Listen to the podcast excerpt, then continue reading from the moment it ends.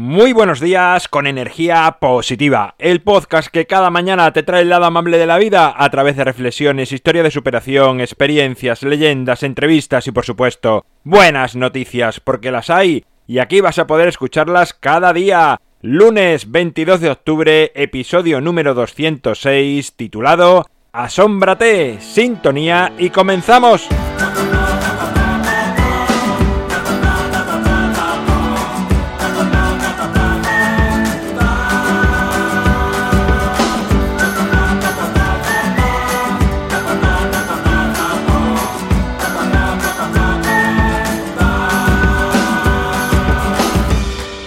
Buenos días, ya estamos aquí otra vez, primer día de la semana, día ideal para comenzar con energía, con ganas, con ideas, con proyectos. Hoy, para empezar esta semana, me gustaría invitarte, incitarte a que recuperes tu capacidad de asombro.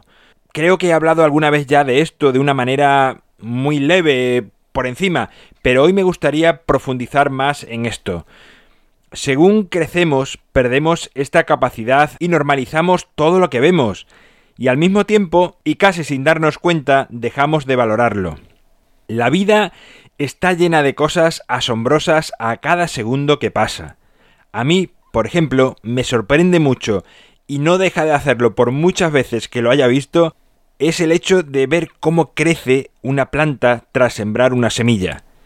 Es realmente alucinante cómo el agua, el sol y mucha paciencia hace que esa semilla se transforme en una planta que llega a dar flores o frutos. Es un proceso majestuoso, tranquilo, como la misma vida que se transforma, y si no estamos pendientes, de pronto decimos, pero ¿cómo ha pasado esto? Conservar la capacidad de asombro nos hace estar mucho más pendientes del presente. Es como cuando un bebé nace.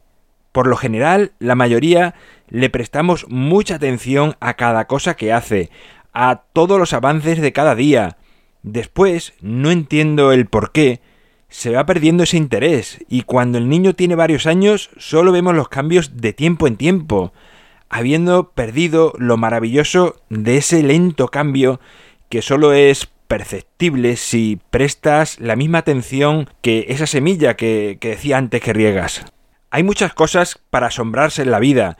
Ver cómo algunas especies de pájaros vuelan al sur cuando se acerca el invierno. Contemplar la salida o la puesta de sol. Sentir el compás de nuestro corazón. Pensar en cómo habrán hecho cualquier objeto que tengas ahora al alcance de tu vista. Valorar el trabajo que hay detrás de cada libro que has leído en tu vida. Observar cómo una pequeña llama puede consumir una gran vela. Cómo cambian de forma las nubes o cómo reaccionan tus músculos ante tus pensamientos. La verdad que hay millones de ejemplos que podría ponerte para que conserves, que potencies tu capacidad de asombro y permanezcas atento a esa magia que te rodea.